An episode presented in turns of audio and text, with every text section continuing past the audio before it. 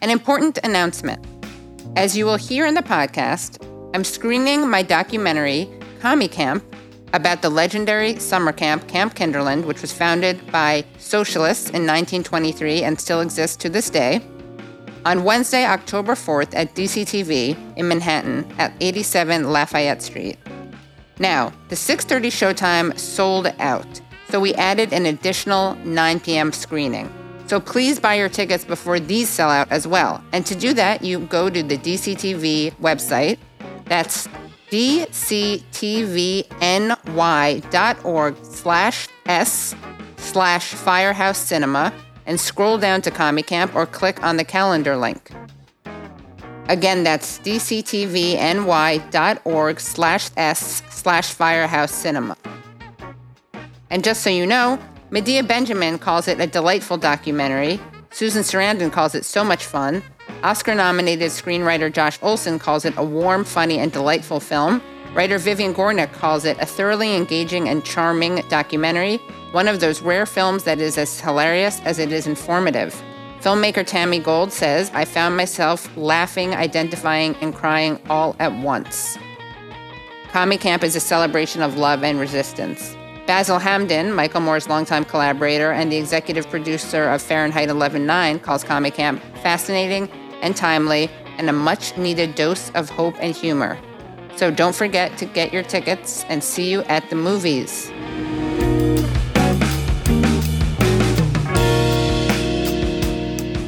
Hello, everyone. You're listening to The Katie Halper Show, and I'm your host, Katie Halper. If you like the show, please leave us a five star review on iTunes. And as always, remind you that this show could not happen without the support of our listeners. To support the show, visit patreon.com slash The Katie Halper Show, where for just $1 a month, you can help make the show happen. And for $5 a month, you'll qualify for great bonus content, including alternative podcast feed and rarely seen clips that aired on our live shows.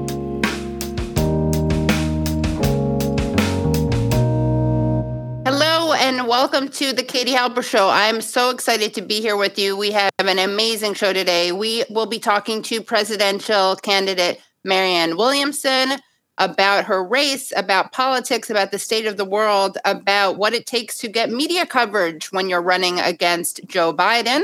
Then, after we chat with Marianne, we're going to be talking with Lev Golinkin, a Ukrainian American journalist, and he's going to be talking to us about Canada's very interesting Ukrainian Nazi problem. So make sure you stick around for that. That'll be after our chat with Marianne Williamson. Please do like the stream. Make sure you like the stream, hit the like, hit the share, hit the subscribe. To subscribe, you press subscribe and then the bell. That helps grow the channel. Make sure you do that. Also, if you can, you can join us at Patreon, patreon.com slash the Katie Halper Show. Again, that's patreon.com slash the Katie Halper Show. You get way more content than you get if you don't join Patreon. If you can join just at the $1 a month level, that is great. That helps make the show happen. And if you want that extra content, that's the $5 a month level. And again, you just do that at patreon.com slash the Katie Halper Show. So if you're watching this stream live, you're in luck. You get to see the whole stream. If you're watching the stream later and you want to see the full stream with Marianne Williamson, as opposed as, as well as the full stream with Lev Golinkin, then uh, you will be able to do that at patreon.com slash the Katie Halper Show. Again, that's patreon.com slash the Katie Halper Show. Now, before I bring on Marianne, a uh, very exciting announcement. A documentary that I made called Commie Camp is going to be screening in New York City. And Commie Camp is about Camp Kinderland. It's a camp that I attended as well as my mom and grandmother, as you'll see in the trailer that I'm about to play. And Kinderland was founded in 1923, which means that it is celebrating its 100 year anniversary. So I'm releasing the film um, to celebrate that date. And uh, we're going to show you a trailer of the film right now. This is Camp Kinderland.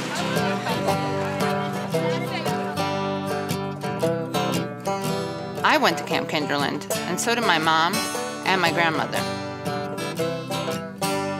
I love Camp Kinderland. But not everyone does. For some people, it's a politically left wing Jewish summer camp with communist roots. They walk in there as young skulls full of mush, and the liberal establishments at these places bend and shape their mind. One of the very, very special things that camp is known for is for its progressive propaganda agenda. This is the sun um, which, is, as you can see, is a peace sign. Stop indoctrinating my children. Do you think as kids you can make a difference? If you just stop littering, going to anti-war demonstrations with your parents. In my school, we saved an orangutan. Get your kids out of this indoctrination. We love camp. Our republic will be lost. If we wouldn't go there, we would be lost. In order to save the children and the republic, there's only one thing for me to do I'm going back to camp.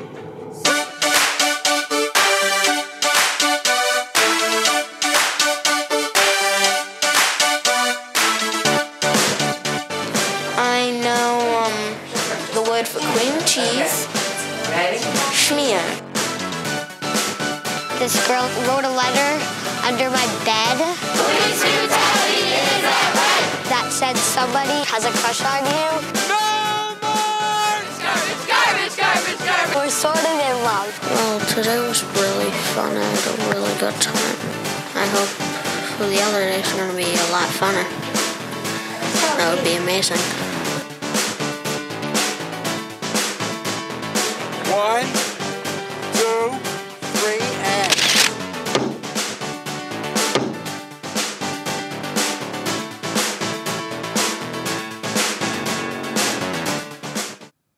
And that is Commie Camp. And that will be playing on October 4th, Wednesday, October 4th, in New York City at DCTV, at the DCTV Firehouse, which is a really cool actual landmark location. that used to be a firehouse. Uh, and it's at uh, 87 Lafayette Street in Manhattan, so downtown Manhattan. And uh, then the sh- the if you're not in the tri-state area, if you're in the tri-state area, get yourself to that screening. We'll put a link in the description. Uh, it'll be fun and funny. Uh, Susan Sarandon has blurbed the film. Medea Benjamin has blurbed the film. Uh, Oscar nominee uh, Josh Olson uh, nominated for an Oscar for his screenplay uh, for um, A History of Violence. He also has blurbed the film. All positive things, obviously. Basil Hamden, Michael Moore's executive producer on Fahrenheit 9/11, has blurbed it. So lots of cool people like the film, if I do say so myself. So make sure you come out to that. And if you can't catch it then, then shortly thereafter, it will be uh, for sale online at YouTube. So let's see. Without without further ado, actually, with some further ado, because let me just read to you, uh, share with you some of the biography of the guest I'm about to bring on, and then we will actually bring her on. All right. So Marianne Williamson is a political activist, author, non denominational spiritual lecturer, and New York Times bestselling author. Her career began in the 1980s, during which time she became deeply involved with HIV/AIDS activism. A longtime champion for the LGBTQ plus community, she founded Project Angel Food to deliver meals to the homebound unable to shop or cook for themselves. To date, the charitable organization has served over 16 million meals.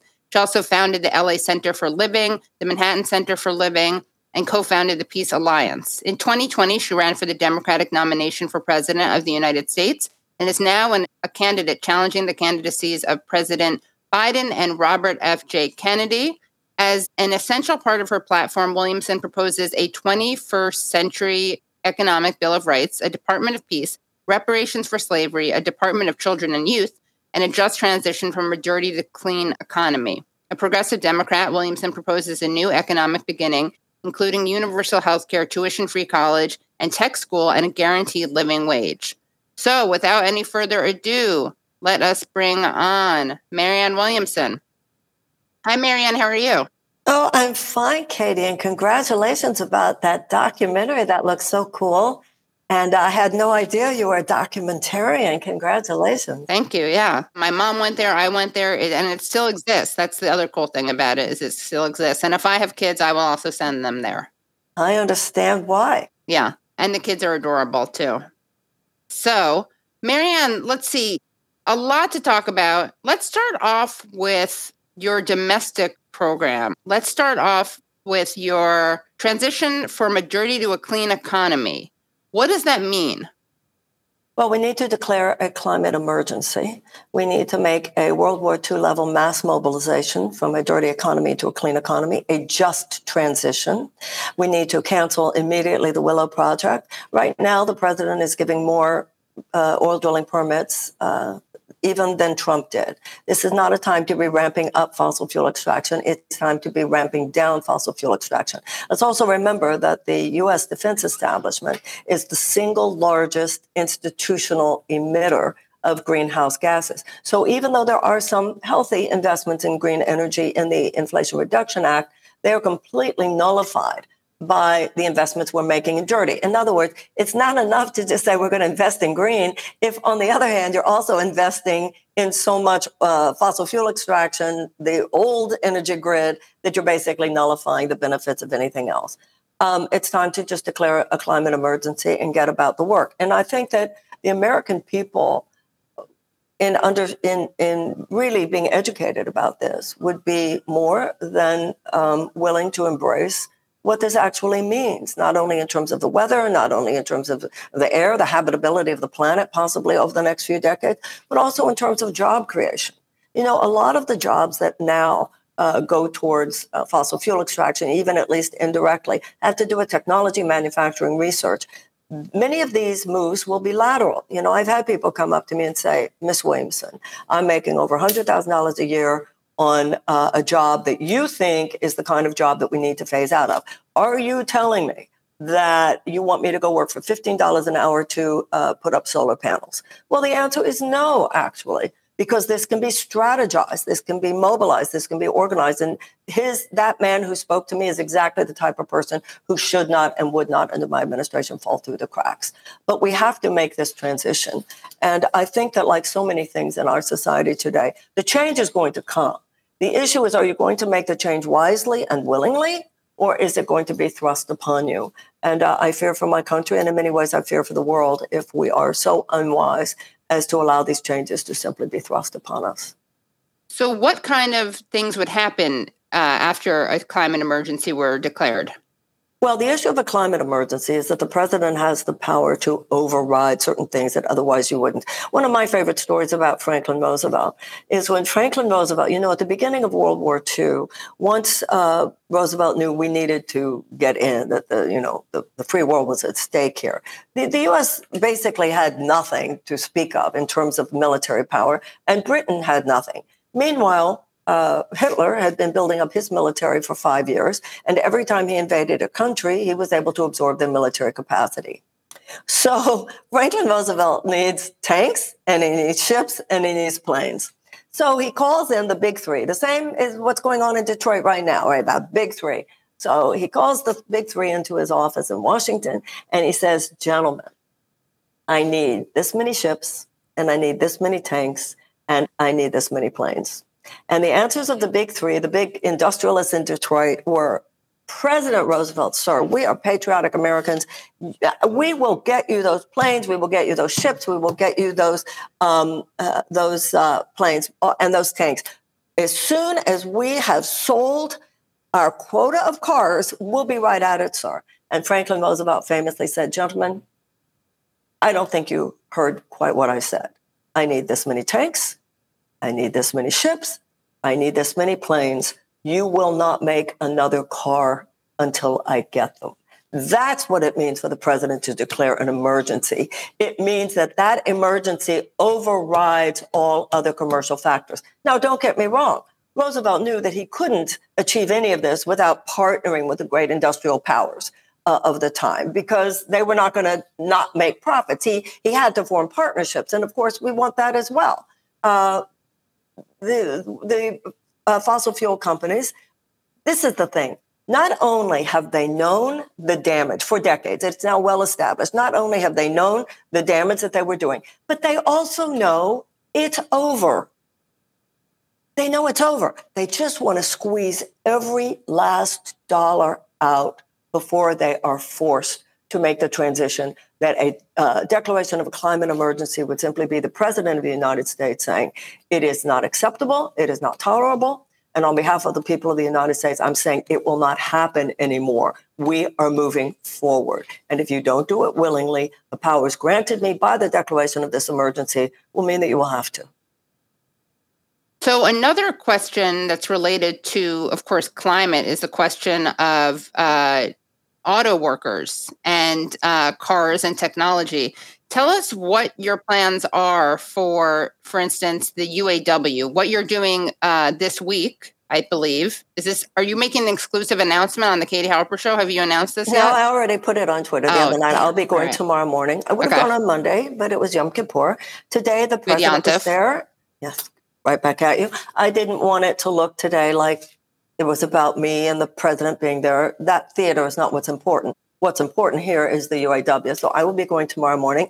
I uh, I read that Trump will also be there tomorrow morning, so that'll be interesting. But I I hear I'm, I'm not quite sure what's going on because I think he's going. I'll be at a Wayne plant, um, but I hear that he's going somewhere where they're not actually striking so I don't know what what Trump is doing, but I will be there and I will have the opportunity to uh, talk uh, to workers and to the public about why I not only why I support the UAW, but also why I recognize how I recognize that I recognize that the struggle of the UAW auto workers is no different and is part of a larger picture of a really rebalancing of the American economy we're living in revolutionary times. We're living, I think we're living in a soft revolution already.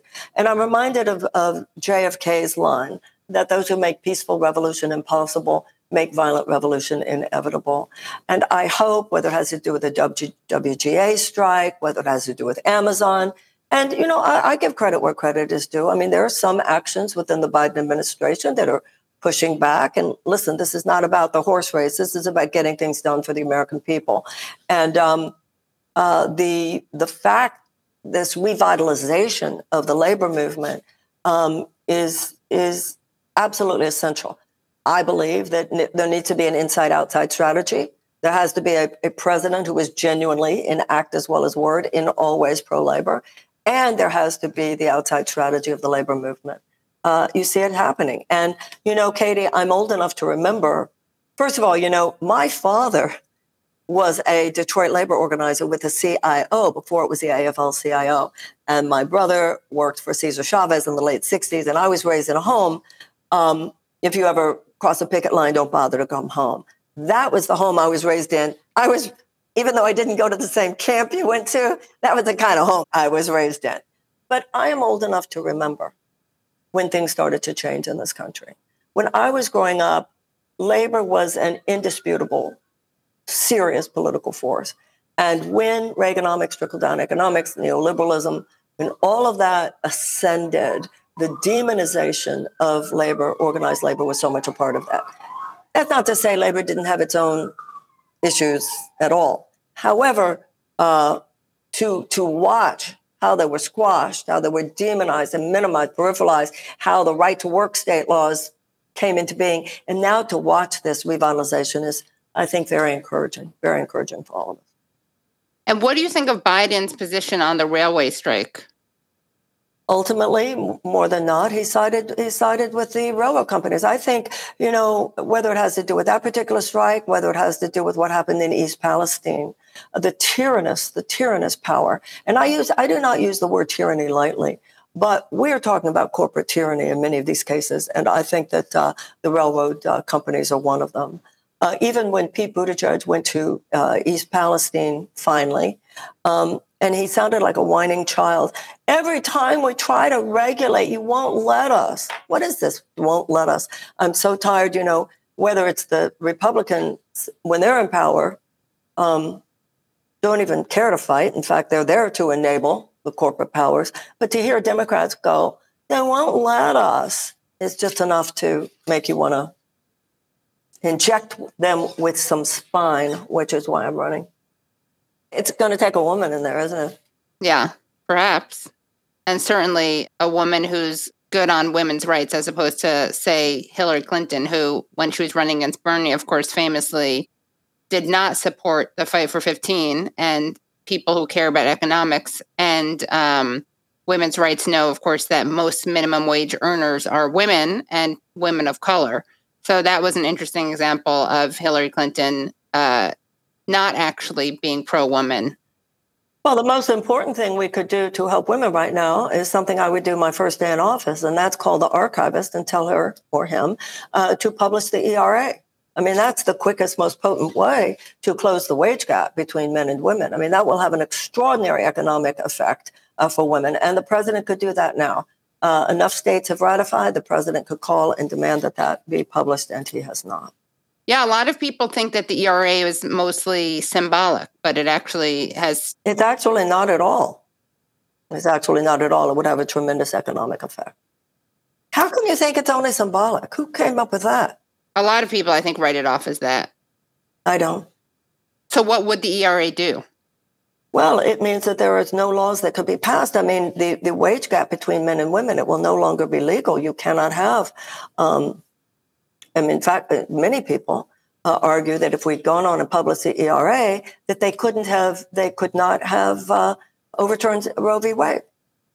Well, that's another question I have for you. So, given how much the Democrats have dropped the ball on Roe v. Wade and how empowered the conservative wing of the of the Supreme Court is, uh, and one could argue it's just a conservative institution, what would you do to um, protect a woman's right to choose? Well, you need to codify, but in order to codify, you're going to need, first of all, you're going to need, you know, the power in Congress. That's not something that the president just can come in and make happen. Uh, but I don't understand why we are we are so precious about the filibuster. The filibuster came about in order to protect slave owners, so and racists. So I don't understand why we're so precious about carving, at least carving out, if not obliterating, the filibuster. And what about childcare? Well, in my Economic Bill of Rights, uh, one of the things that we talk about is free childcare. That's what I have. You know, my Economic Bill of Rights, which is an extension really of in the 21st century of Franklin Roosevelt's Bill of Rights, universal health care, tuition free college and tech school. Let's cancel the college loan debt. Let's have free childcare. Let's have paid family leave. Let's have guaranteed housing, guaranteed sick pay, and guaranteed living wage. This is the thing, Katie. The ship is listing so far to one side that if you even say, let's put it up just so that it's a level playing field on any, on any, any way you look at it, just a level playing field for the average American working person.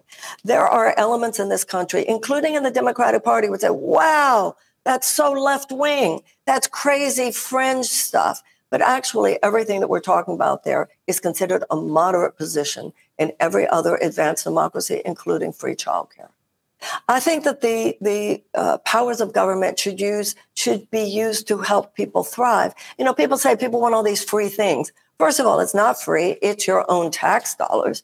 And right now, your tax dollars are going towards corporate subsidies for uh, these huge multi-billion dollar companies who are already making billions of dollars in profit. Often they're making profit doing things that actually hurt people, hurt other uh, species, and hurt the planet. And in cutting, cutting the tax rate for all the very richest among us. So we have, this is why a campaign like this matters. We have to just keep saying it. You know, Martin Luther King said, Your life begins to end on the day you stop talking about. Am I boring you, Katie? I was just going to say, I was just going to say, she's going to think I'm yawning. I was about to sneeze and I was covering my nose to sneeze. That's why I muted myself. Yeah. But I didn't sneeze. Yeah. So, um, yeah, Martin Luther King said your life begins to end on the day you stop talking about things that matter. The idea that there would not be a presidential candidate in this race saying these things. And to be honest, that there would be people who, who know that these things are true, who believe these things, who would not be supporting that candidate is pretty shocking to me. So I just want to say, I mean, I'm torn because I, I don't want, I, I try to ignore the comments, but I want to say something. You and I disagree on certain things, and actually, we're going to get to that towards the end of the interview. But something that really does frustrate me in some of the critiques, and I don't even want to give them oxygen, but I, I will because this is one of the first things that people were commenting um, when I tweeted about you coming on the show today. There's this line about you that um, you are doing this to sell books. And I would just like to, I mean, you can respond to that, but I just want to say something because I find that to be such a disingenuous argument. And you can have critiques of a candidate and you can have policy differences, but if Marianne wanted to sell more books, she wouldn't be in politics. Like your books that are very successful financially are not about politics, they're about something else. So I'm just giving you the chance to to respond to that claim that uh that you're doing this to sell books. Well, I remember when I was on The View um, in the in the last election, Meghan McCain and Ana Navarro and all of them were saying she's just doing it to sell books. First of all, every candidate had a book that was about their agenda. That's what you do. I'm sure many people remember Dreams of My Father that that Barack Obama had, uh, the audacity of hope that Barack Obama had. That was a good thing. That's not a bad thing. I don't have a political book on this on this campaign because I had already written that last time. It certainly did not sell books. Although I will point out the one who did have a bestseller based on his book he had at the time was Andrew Yang. Nobody complained about that. I write spiritual books, except the two political books that I'd written, one of which was to explain my agenda, like every other one did, Kamala Harris and everyone else, which is what a candidate does. I write, I make my living, however, writing spiritual books. The way to make, make money writing spiritual books is to go on a book tour, not a presidential campaign, and you talk about that book. I mean, all those people say I'm selling books. When have I mentioned a book? You don't mention a spiritual book. The way to sell a spiritual book, I can tell you, because I've written a few of them, is to never mention politics. Talking about politics, being in politics has been actually very bad for my career from a commercial sense. There is someone who worked for the campaign who lost his job, who uh, got on um, uh, the internet and said, It's just a book tour, folks. This man knows nothing about book publishing. He knows nothing about me, actually.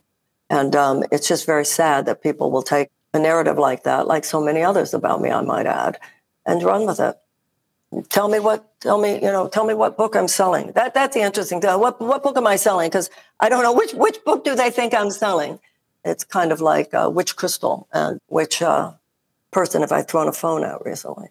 All right that's another one yeah. Um speaking of which i want to take it back a little bit because another thing that you've dealt with are rumors about like not believing in medicine and that you're bad on LGBTQ rights. Can you talk about your early days with Project Angel Food? When my career began, in a way, gay men in Los Angeles gave me my career. And I say that because not long after I started lecturing, the AIDS crisis really burst onto the scene, and I was living in Los Angeles. Um, it wasn't that Western medicine wasn't trying, because it was. It was. It was much like with COVID people were trying. There was, it was, they were not coming up with anything. The difference, there was a, a similar panic. The AIDS crisis was a similar panic to COVID, but it was a flip side of it. With COVID, it was very easy to get, but the chances were, if you got it, the chances were you would survive.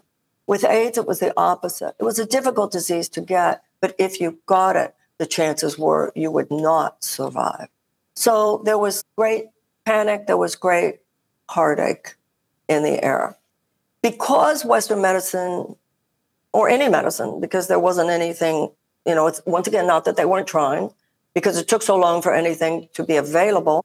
And there was an almost eerie silence on the part of institutional religions who were working through their own homophobia or whatever. And then there was this, at that, at that time, young, I was in my early 30s, woman talking over in Los Angeles about a God who loves you no matter what and about miracles. And it became, my Tuesday night lectures became almost a place where we could all get together, you know, where in the 80s you went clubbing, in the 90s uh, you, uh, you came to these lectures and went to spiritual support groups and so forth. I certainly never told anyone never to take their medicine. And I'll tell you, at that time, there was no medicine. And when there was medicine, I, uh, I mean, there's even a video out there of a, of a man talking about how I told a young man at one of the support groups, uh, he said, what was he said? He didn't want to take his medicine. And I said, why don't you want to take your medicine? This was once I was AZT. And he said, well, it'll put me to sleep. And I said, well, you just take your medicine and you fall asleep here at the support group and we'll all be with you and you'll still hear what we're saying. I raised millions of dollars. I founded uh, nonprofit organizations.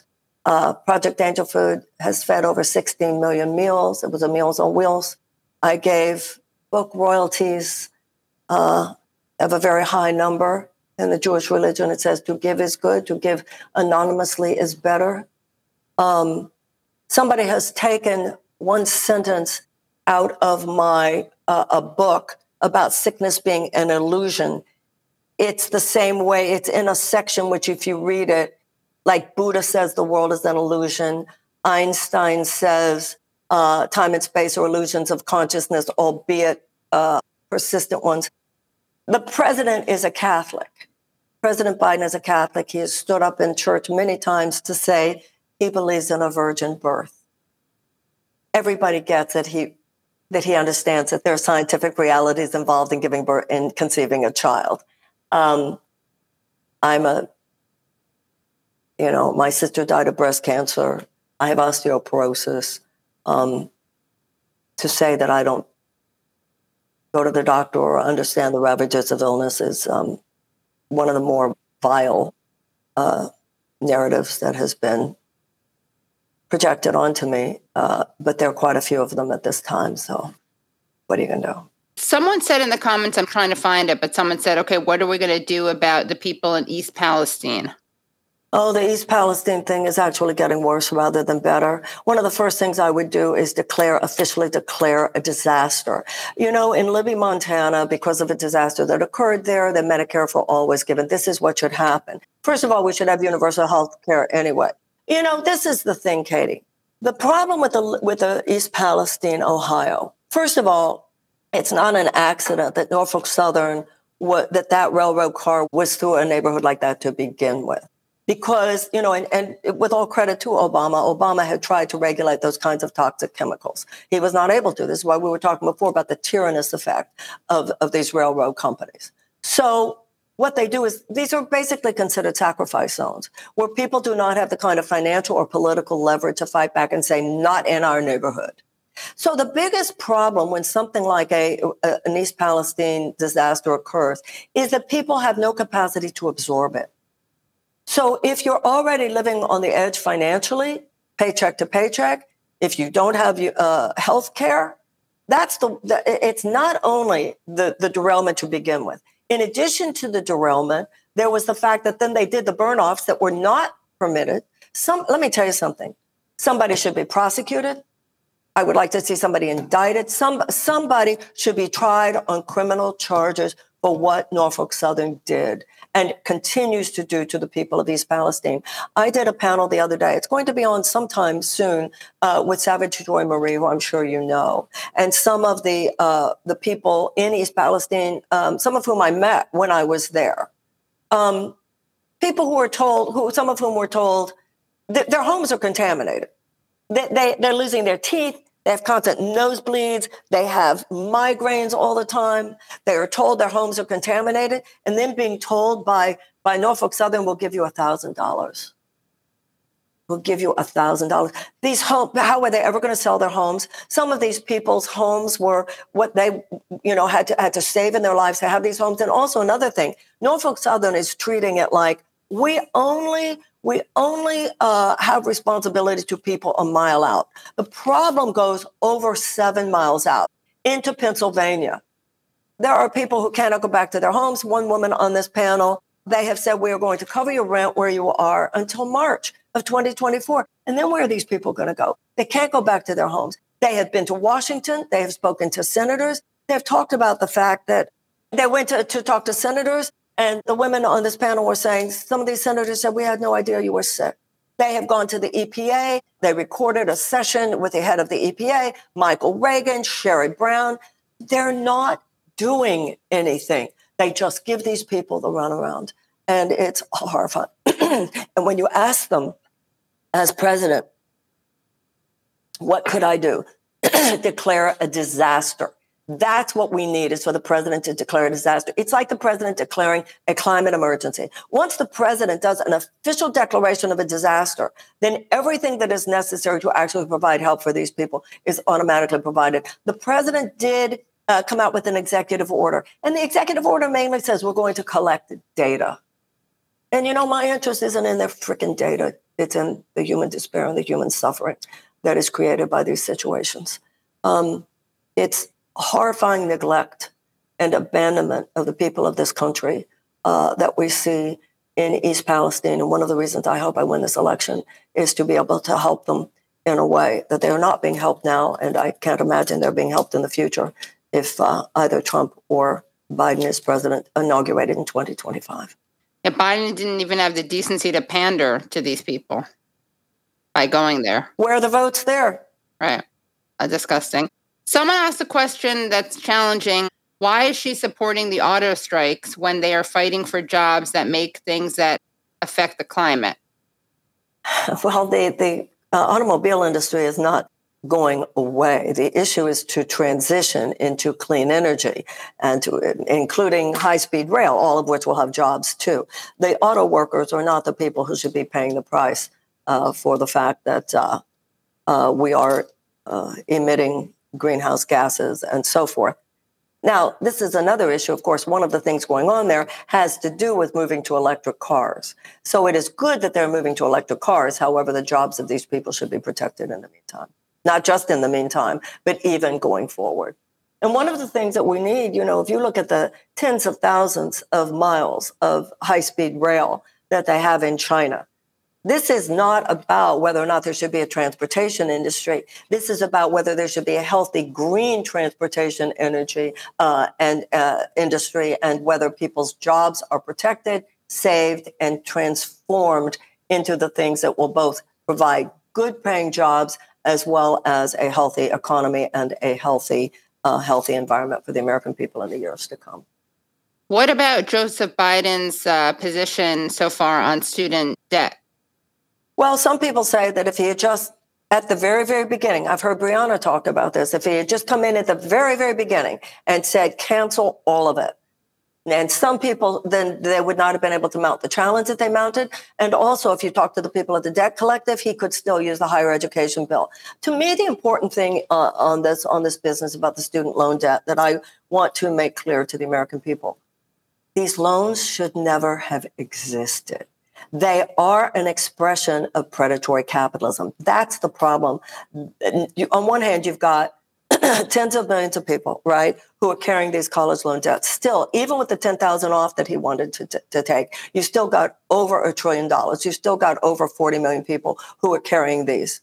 Until the 1970s, we had tuition free college and tech schools. You had them at um, in in University of Texas, you had them at the University of California, you had them at University of Florida. As a matter of fact, when the, the, the newly elected governor of California, Ronald Reagan, came in and smashed that, which was the crown jewel of California that you could get, you know, I remember Elizabeth Warren used to talk about that, how inexpensive it was for her to get a world-class education when she was in college. That's what made um, some of the far right-wing forces look at Ronald Reagan and say, ooh, Ooh, we like him. He's somebody we can use going forward. So the fact that young people who, you know, once again, government, it says in the Declaration of Independence that governments are instituted to, to secure the rights, not thwart the rights, not exploit the rights, not suppress the rights, but to secure the rights of life, liberty, and the pursuit of happiness. That would be translated into today's language as self actualization, spreading your wings. Getting an education is part of that. Government's job is to secure that, not to thwart that. So here are young people, particularly people of color. There's a real racial element with that one because people of color, particularly young people, were told, get your education. That's how you're going to close the wage gap. Get your education. So now you've got millions of these young people just because the banks and that malevolent strain of capitalism that puts its tentacles wherever there, it's just these it's a heat seeking missile. Where there's a profit center? Where is there a profit center? Where is there a possible profit center? Its tentacles are anywhere there might be a profit center. And where is there more of a profit center than where people are desperate? That's why the high, that's why we have over a million people rationing their insulin. Why? Because people need insulin. You don't have this in any other advanced democracy where you have universal health care. You talk about rationing insulin, and I was at, I spoke at Cambridge not long ago. They they looked at me like you've got to be kidding. They can't even conceive of people rationing their insulin. But let's go back to the college loans. So this is a desperation. I'll get I'll get my degree. And everybody listening knows this to be true. So all these kids, they come out of college, and I have to say this debt is crippling. But to be in your 20s, Katie, carrying tens of thousands of dollars worth of loan debt. And then we wonder where the mental health crisis comes from. Why are people in such anxiety? What do you think? This is so much of it. So you've got these people who come out of school. I talk to them all the time. I have these college loan debts. I got my degree in this. But if I go try to work in the field I got my degree on, I can't imagine ever paying off this debt. It'll take me years to get to the point where I'll even begin to. So I'm going to go work in a field that isn't even what I got my degree for, but where I might be able to get out of debt. So what the hell did I get the degree for? And that's why so many people now are saying, why even go to college? Which is also very bad for this country. So that's why I think that these uh, debts should, these college loans should be canceled. They should never have existed to begin with. And I would use the full powers of the presidency to make sure of it. What about your Department of Peace? What would that do? I think a lot of people don't know that peace building is a thing. It's not just, oh, peace building. It's an actual thing. It's a set of, of skills. It's an area of expertise. There are four factors which, when present, statistically indicate that there will be a higher level of peace, a higher incidence of peace, and a lower um, incidence of violence. And this is true whether you're talking about a um, a corner of an American city or you're talking about another corner of the world. Those four um, those four uh, factors are higher uh, educational opportunities for children, greater economic opportunities for women, a reduction of violence against women, and an amelioration of unnecessary human despair. Even Donald Rumsfeld, for God's sake, said we need to learn to wage peace. And um, JFK said, if we don't get rid of war, war will get rid of us. But we have our domestic war zones too. So when I think of a, a Department of Peace, this applies not only to um, uh, international situations, but also to domestic situations as well. You know, Martin Luther King said there are two kinds of peace negative peace and positive peace. Negative peace means there's no outright violence, but there's an underlying tension and anxiety. He said positive peace is where there is, he said that can only be predicated on justice and brotherhood. Just like we have a, a military academy, we should have a peace academy. And then a military academy, you get your education, but you learn the art of waging war when war is what the country feels it needs. And then you pay your country back by then serving in those wars. That is what a Department of Peace will do. There will be a peace academy and people will be trained. It's taking, it's taking the Peace Corps to a, to a much more evolved place. Peace Corps is now go there and do what you can. This is, we need to play, just like we have war games, we need to have peace games. We need to strategize. As president, I would want to say, okay, what will it take over the next hundred years? How do we create a world? How do we create a world in which 100 years from now, war will be a memory? Now, some people say that's just completely naive. I say what's naive is to think the species will even still exist on this planet if we don't at least try. So we need to reverse engineer. We're going to have to evolve in ways that are way beyond where we are stuck now. But even that, I want to say something. I saw when I ran for president last time, and I feel it this time, the American people are not the problem. The American political system is the problem because our current political establishment sits on the will of the American people. Our government is essentially a legalized, a system of legalized bribery. And legislator after legislator after legislator does more to acquiesce and to serve the short time profit, profit maximization, uh, short term profit maximization goals of their donors than the express will of the people. The express will of the people is not the problem, whether it has to do with the fact that the majority of Republicans as well as Democrats want universal health care. The majority of Republicans as well as Democrats want uh, uh, uh, want tuition free college and tech school. And I believe that the majority of Americans, the majority of Americans, you even see that right now. You, you, you see that with a lot that's going on. You, you, you don't have to be a left winger today to say that the defense, the defense budget is too high. So um, I think that the American people are ready to be led in a far more enlightened direction, including something like a Department of Peace. The problem is not creating the political will. The problem is that we have forces in this country on both in both parties that do more to suppress the will of the American people than to facilitate its expression. So, what would this Department of Peace do about, let's say, Ukraine? Well, the Department of Peace would have less to do with what is happening in Ukraine today and more to do with creating situations where there would not have been such a probability that something like Ukraine would even exist. You know, I'm not a pacifist. I do not believe that there is never appropriate need or use uh, for military action. But I see the military like I see a, um, a surgeon. If you need surgery, then of course you want to have the very best surgeon. The United States should not only have the very best surgeon, but the very best surgeon on hand. But a reasonable person tries to avoid surgery if possible. Now, I don't think that this specifically has to do with the Department of Peace, but it certainly has to do with who I am and who I would have been and would be as president. I don't think anyone, no matter what your position Sorry, is. Marianne, on- I don't mean to cut you off. I just, can you put down your pen? I know, I'm Oh, I'm saying that because I know our Oh, editor is gonna, is gonna, I'm yeah, sorry. yeah. Yeah. I'm sorry. I don't know what I was No, thinking. no, I'm no, sorry. It's just Okay. so we can get Um, this out sooner. Yeah. I don't care what your position is on Ukraine today. I think that all of us can see that there was very irresponsible behavior on the part of the US government poking the bear when it comes to Russia's view of NATO. And I think that that's not specifically related to a Department of Peace per se, but it does have to do with a very different, uh, more sober uh, perspective on the part of the US government and its um, lack of humility and lack of reasonable analysis, including psychological analysis towards someone like a Vladimir Putin. They poked him, they poked him, they poked him. And that was more than unwise. So what would you do now?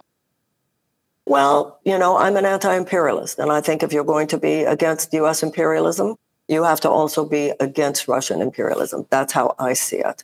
I do recognize the things the United States did wrong in terms of poking the bear. I do recognize, including uh, some uh, fast and loose with NATO that was unwise, uh, the Aegis missiles in Poland, and so forth. I, I'm not in any way excusing that. However, to me, in my mind, none of that justifies uh, Vladimir Putin's behavior now. I think a lot of our what's happening with Ukraine comes down to how you view Putin. Do you think this is all he wants? Some of my friends say, this is all he wants. That's all he wants, and he'll be happy. Just let him have that. I don't believe that. You look at what happened with Crimea, you look at what's happening now. He takes what he wants, he takes a beat, he comes back for more. Um, when you look at Latvia, Estonia, Lithuania, when you look at the fact that Finland, which has played this uh, a neutral, they didn't want to be part of NATO, they didn't want any part of it, and now they want to be in NATO. I think that you know when I hear someone like Robert Kennedy uh, talk about the humanitarian disaster, which we all see, but he talks as though let's end the humanitarian disaster. If the United States just pulls out all support for Ukraine, the idea that that would end the humanitarian disaster is absurd. It would begin the next phase of a profound humanitarian disaster uh, when you think in terms of Putin and the uh, basically we're talking about the occupation of Ukraine. That's another thing. I find some people very selective in where they have a problem with occupations. That is an occupation. And that is a grabbing of land and a sovereign, sovereign country. I know a lot of people, particularly on the left, do not agree with me about this. There has to be a negotiated settlement. That's the only way that this can end. You know, you said to me a couple months ago, talk to Aaron Mate, talk to Aaron Mate. I called Aaron, we talked for quite a while, and he said to me, We're not that far from each other. We're not. Of course, it has to be a negotiated settlement. That goes without saying. I would like it to be a negotiated settlement when there is still a Ukraine to negotiate. But isn't there more of a chance? I mean, there is a Ukraine to right. Ukraine exists now, and we know that there would have been a more favorable negotiation earlier, like in April of 2022, which we know Boris Johnson scuttled. So, why do we think that it'll get better the longer the war goes on? Or why do you think that, I should say? To hear the rest of my discussion with Marianne Williamson, in which we discuss the war in Ukraine, whether she would run as an independent and or as Cornel West running mate, please go to patreon.com slash the Katie Halper Show. And now, here's my discussion on Canada's Ukrainian Nazi problem with Lev Golinkin, Mark Ames, and Yasha Levine. It's a really fascinating discussion, and to hear it in its entirety, which I really recommend, you can once again go to patreon.com slash the Katie Halper Show that's patreon.com slash the Katie Halper Show. We are going to move on to the second segment of the show, and we're going to be talking with Mark Ames of Radio War Nerd podcast, Lev Golinkin of many places like the New York Times and uh, the Guardian and the Forward, and Yasha Levine of the Russians podcast. Welcome. Hey, how you doing, Katie? Good, you? Good. Lev, Yasha.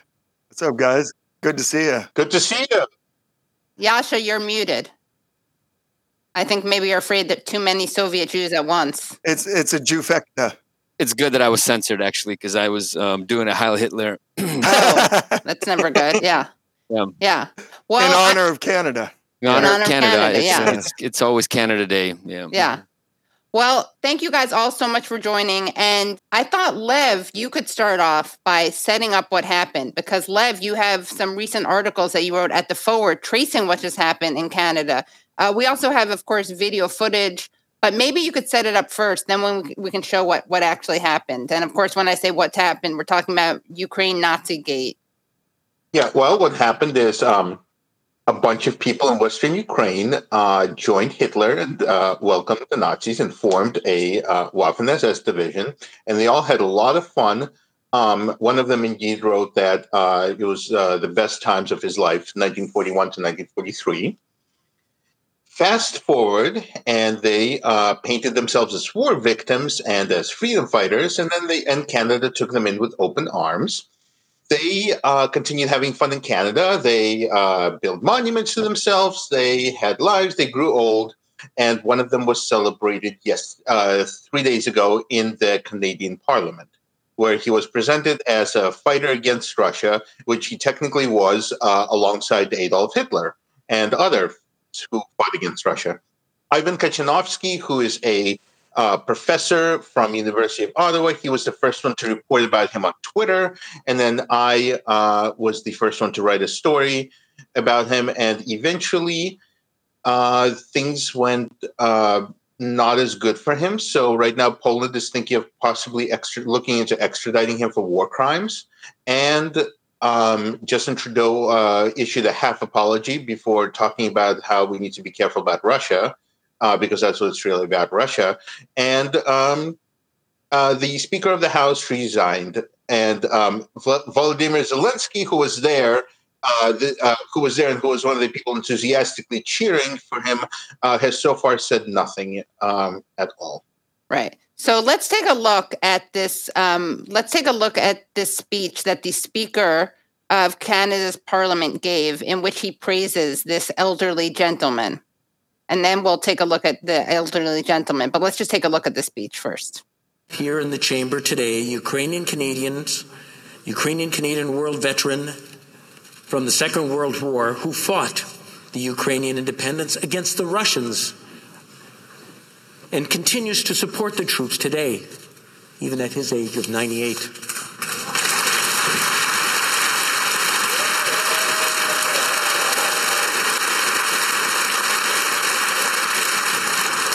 His name is Yaroslav Hunka. And uh, I was going to say he's in the gallery, but I think you beat me to that. but I'm very proud to say that he is from North Bay and from my riding of Nipissing to Timiskaming. God, I just I hope they just play that over and over and over for the rest of my life. You know, that is the only thing that finally burst that that Ukrainian Canadian emigre Nazi bubble because nothing else would do it. Um, it's just it's incredible. Like there was that pause when when he says, and he fought the Russians in World War II, and all of a sudden it's like, wait a minute. Russians were allies, but then he just kind of went on, and it, you know, it was just like a slight little brain fart. But, um, but they're so deep. I mean, they've been doing this over and over so often that I think that no one expected that this would actually be the thing that got them in trouble because this has been going on endlessly. I was, and, I yeah. was. I, okay, so I have to admit, I, I spoke to my sources in Canada, um, but I, I was having like back and forth with other people who've been researching this in Canada, um, who've been extremely frustrated for you know many years now about how hard it is to break through uh, into the Canadian discourse. It's like these are Nazis. These are Nazis, you know, and but we talked about this, and this was different. Um, and I actually did think this would break th- that it had to break through, and I think Lev's article had a big, big influence on kind of pushing the discourse to a new level because I did notice that when people were calling it out, like on Twitter, normally you have like uh, you get used to sort of the bot fauna and the bot fauna, uh, the troll fauna that came into like my replies, for example, was very different than the usual one. They were a little nervous. And then when Lev's piece came out, it was like, what? This is in a Jewish, you know, reputable Jewish uh, magazine or right, the you know, media. Yeah, right. the forward. And um, that made them even more nervous. And you saw them sort of trying out different narrative rebuttals like, um, he was only 16 or 17. Yeah, well, when he was, you know, then he wrote that 1941 to 1943 were the best years of his life. And then he joined the Waffen SS. Volunteered, like, yeah. yeah. Yeah, he volunteered. yeah, but right. it's like, he, but he's 80. Now, he, and somebody said, yeah, he's only 80 when he wrote that those were the best years of his life, you know? yeah, I mean, maybe when he's 90. I mean, he look, would've weren't- yeah, when right. you were he didn't- 16 years old, He was when you were- that was naive. He best was a years of naive. life. He was a naive. He was a 80-year-old. babe. A Yeah. He was talking about his Woods. youth in general. He was talking Right. about his youth in babe in general. the Nazi Yeah. woods. Yeah, exactly. Yeah. Well, you know, I mean, look, this is the culmination. I think I think the people who don't really know the backstory to how how how the Canadian Parliament can actually, you know, bring a Nazi uh, into the gallery and give like a full house standing ovation, like it's the end of like you know uh, That was like 20 the Opera or seconds something. long. You know, I like know. uh, no, that was it was more like, it was like please come out one more time. Yeah, exactly. It was like Yeah. a full.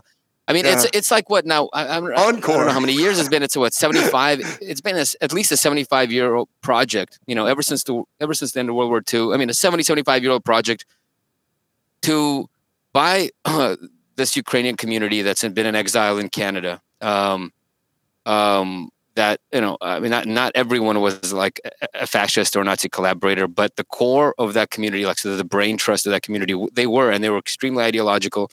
They were part of this hardcore fascist movement that wanted to create uh, a kind of a, a, version of uh, you know what Hitler was doing in, in Germany. They wanted to create that for themselves uh, in in Ukraine. They wanted to create a racially pure Ukraine, um, free of Jews, free of Poles, free of uh, of Russians, and um, and they uh, you know nearly succeeded. You know, and and a lot of these people, either through just as in leadership roles or in actual hands-on hands-on um, experience, ethnically cleansed and genocided Jews and and, and Polish people from uh, the territory of what is modern, you know, Western Ukraine and, and now, and and you know even Central Ukraine. They went pretty far. They went pretty far to the east, you know, and and so and so a lot of these people, the Brain Trust, uh, found refuge in the West. They found refuge in America. They found refuge in Canada. They found refuge in the UK, and uh, with uh, support from, uh,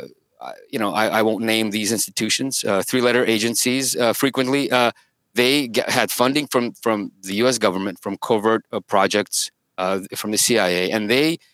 You know, they didn't need this help, but they had it, and they had this, their support, and they essentially w- w- went went on this revisionist. They did this revisionist project where they recast their um, sort of genocidal fascist political movement into one that was about democracy. It was about and, just and fighting communism. decolo- de- decolonialism, right? Or decolonization. Yeah, like that would be called. Yeah, they were like de- they, They were trying to decolonize Ukraine from the Yeah. Soviet Union, and so they were just fighting the Bolsheviks, and they they were you know fighting not just on the, uh, for themselves but on behalf of all the enslaved people you know Mhm. of, of, of the Soviet Union for the for the you know the Latvians the Estonians the Lithuanians the Georgians I and mean, to preserve is- white Europe. I mean, well they, they don't had a yeah to- they don't talk about that, That- that's not the rebranded That's version part of the That's- discourse. It's not part of the discourse. It Yeah, kind of there's like the- is, but they use slightly different language Yeah, to I mean, protect they're Europe anti- from the Mongols in Russia, is what they say. yes.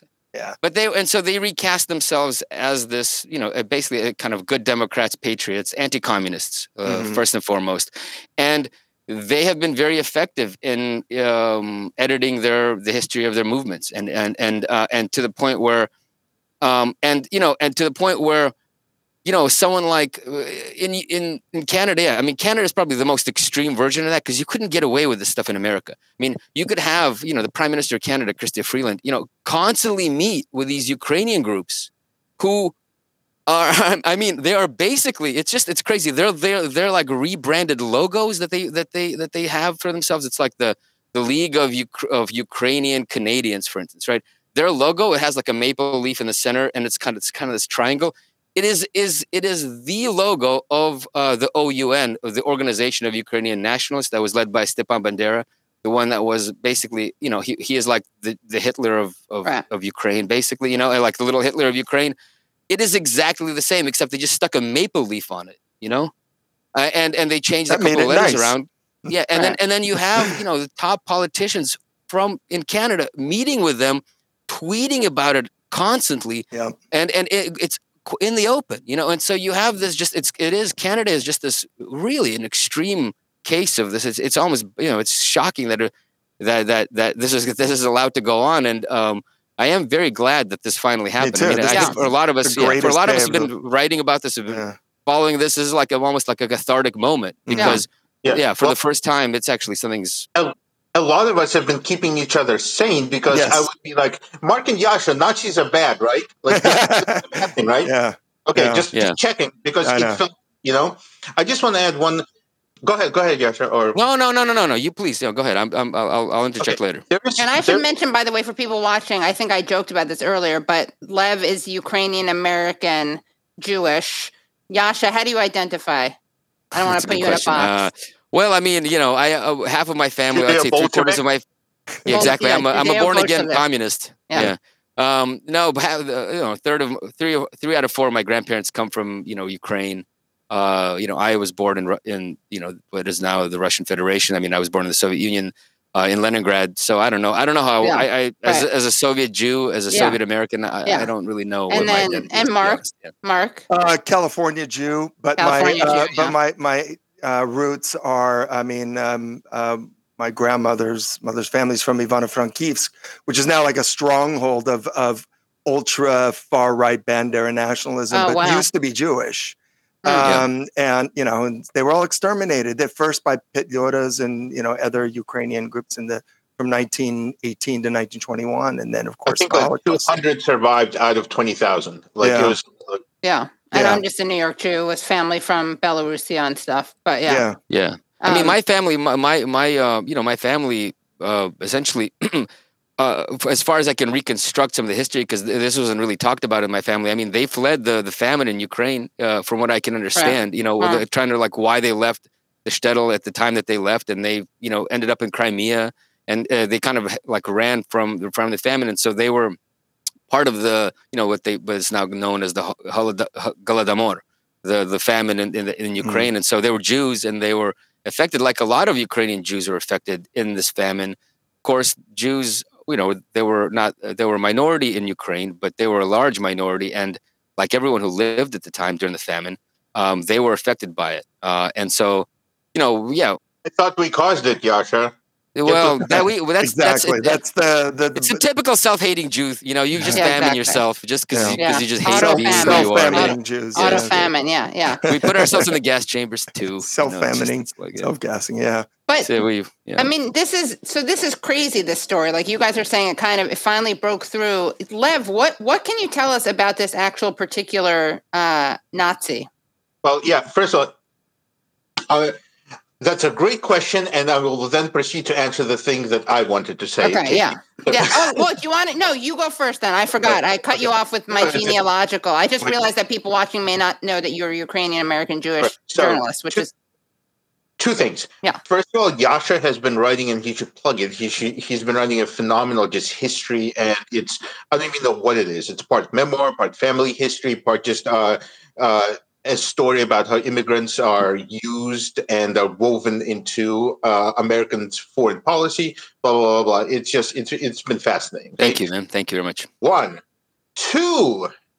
I don't have the exact info for this, but one thing I found also fascinating is that an ancillary benefit of bringing in these uh, Waffen SS men was they used them as strike breakers. Yes, yes. Oh, yeah. I wanted to say that to you. No, that's a great point because we have to remember that Ukraine. So we we know the Ukrainian diaspora now is very reactionary, right wing nationalist. It wasn't like that. I go ahead, Lev, but it's a really important point to make. And there are still a lot of Ukrainians, like especially in Canada, who are angry about this, and they've been key to exposing, Mhm. um, you know, for all of us, uh, things like Chrystia Freeland's grandfather. That's thanks to Ukrainian immigrants in Canada. So, yeah. well, it's ninety nine percent of Ukraine fought against the Nazis. It's like Yeah. I, I I hate it when Western media is like these people are seen as heroes in Ukraine. Yeah. They're not. They're seen as heroes in the very tiny part of Ukraine. yeah. But um, they were brought in as strike breakers because I mean you have people who need jobs, who are immigrants who need jobs.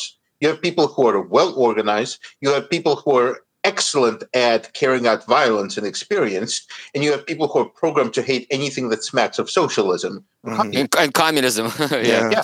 Yeah. So, uh, there's specifically act- communism. Yeah. Yeah. The what? Yeah. I mean, because yeah, because there was a pretty strong communist party in in Canada. I mean, the union presence in Canada was it was very strong, and so they were brought in as like uh, uh, fascists being again, you know, anti-communist. They were brought in as anti-communist muscle to break up the unions. Yeah, Fascism was was violent strike breaking at first. I mean, that they they uh, evolved from violent strike breaking to a larger pro- program. But yeah, So don't Pro- quote pro- me. larger but- pogrom, if you will. yeah. Sorry. Couldn't help Good it. one. Um, I'm surprised none of, uh, none of us has said that we did not see this coming. I, I know. That was good. That was good. just- That made me Um, lol. Yeah. So, uh, yeah, there were strike breakers, and I think, don't call me on this, I'm going to do some more research, but I think there's evidence that some Canadian business magnates actually played a key role in bringing them in, specifically for that reason. I'm Um, sure that's true.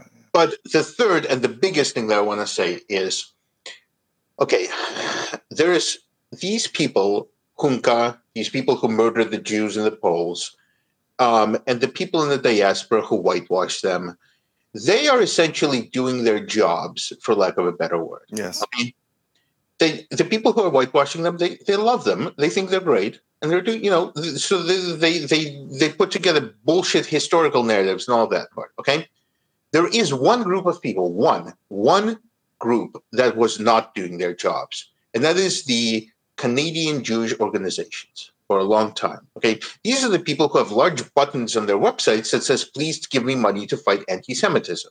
Okay, and the I I don't know about Yasha, but I mean I grew up just I was idolizing the American Jewish communities who helped us, who who who brought us over here out of the Soviet Union, and I had the awakening of my life when I started contacting these Jewish organizations. I'm like, this is happening. These people are being Nazis. Like, you know, obviously you're going to speak out, right? Like, I was like, they didn't know, and it, turned- you know, the awakening was to find out that they did know.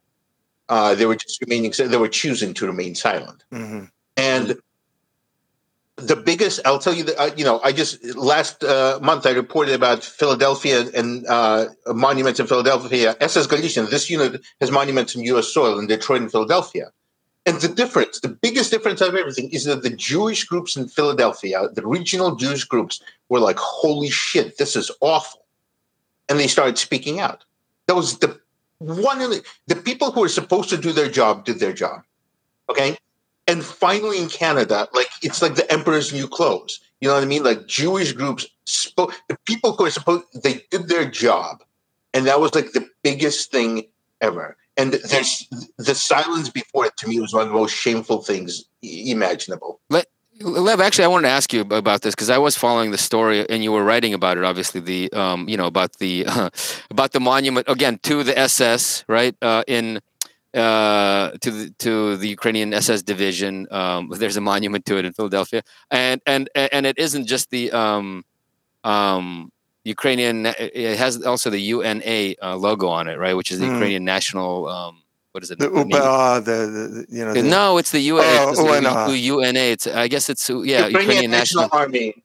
Army. Oh, yes, yes. Okay. At yes, the very end of the war, the right, yes, super yes. very end of the war, they were briefly renamed into. Yes, they renamed themselves. Yes, yeah, they rebranded for for the coming yeah. for the coming kind of like yeah. re, re, whitewashing um, of, of of their movement. Yeah, yeah to, to, it conveniently to, does not have the attention grabbing SS. So. No.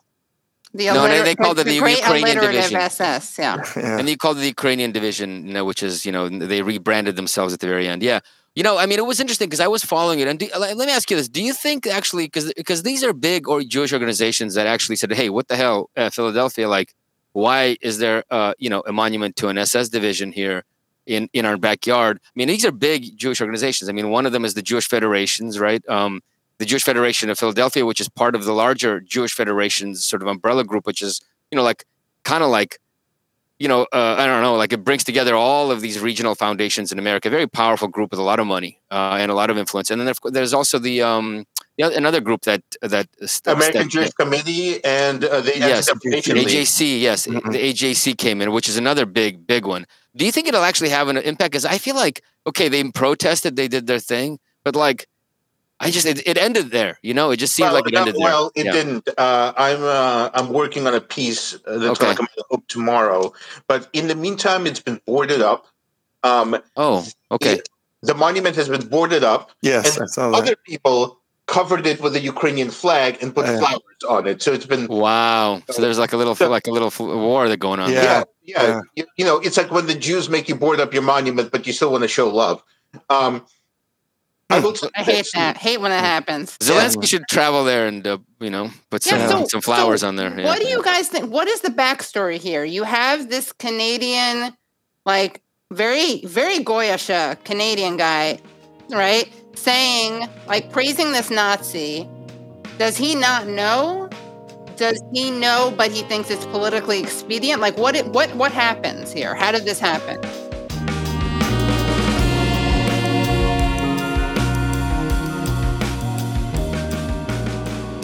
Thanks again for listening to The Katie Halper Show. To hear the rest of that discussion, please join the Patreon at patreon.com slash The Katie Halper Show. Again, that's patreon.com slash The Katie Halper Show. If you like the show, please leave us a five star review on iTunes. And as always, we remind you that this show could not happen without the support of our listeners. Our show is produced by me, Katie Halper. Brad Bloom is our audio engineer and an associate producer on the show. Our researcher is Joshua Bregman and our theme song is by the band Cordova. See you next time!